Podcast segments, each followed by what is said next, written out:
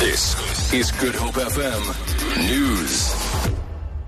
Good afternoon. The Competition Commission says it's confident that most concerns regarding the proposed merger between SABMiller and AB InBev have been addressed.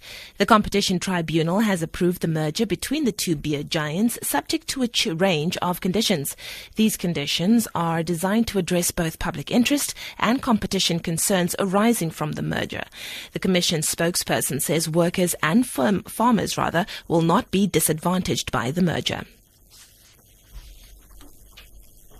Uh, one of the conditions that the Commission had proposed was that there should not be any retrenchments as a result of, of, of the measure. And we had recommended that this, this um, you know, condition exist in perpetuity.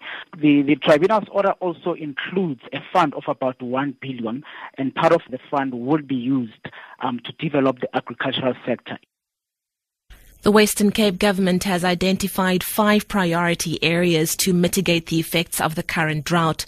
This follows a high level meeting between government officials, agriculture bodies, and farmers. Western Cape Economic Opportunities Minister Alan Winde says the priority areas will receive immediate attention. The top five are addressing an issue of bridging finance, specifically to keep emerging farmers on farms, optimizing water usage, dealing with communication around predictions of drought and disaster disasters, support mainly rural communities and farm workers that are adversely affected by droughts, and then revisiting water management and policies. We've uh, allocated more than 32 million rand already to drought relief from our own funds.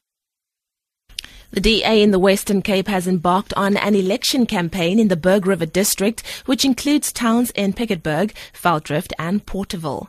Spokesperson Annika Skeepers says Provincial Minister of Local Government Anton Bredell is engaging community members on the DA's record of service delivery it's really encouraging to note that the municipality uh, prioritizes human settlement and it also spends its municipal, municipal infrastructure grant building infrastructure for business and private use because as we know where business flourishes there's job creation. And finally, the contest to be the leader of Britain's governing Conservative Party and Prime Minister has been thrown into turmoil by the surprise announcement that Justice Secretary Michael Gove uh, now intends to stand.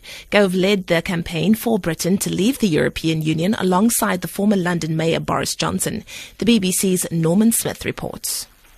Everyone here is utterly stunned. And, you know, this is Michael Gove plunging a dagger into the back, front, side, head of Boris Johnson, raising basically questions about his character, his credibility. But the really damaging part of this is he may well have kiboshed Boris Johnson's leadership ambitions. Now, the Brexit vote is split and badly split, and it underlines, frankly, the degree of Hostility, yes, hostility to Boris Johnson in the wake of the referendum campaign. For Good Hope FM News, I'm Leanne Williams.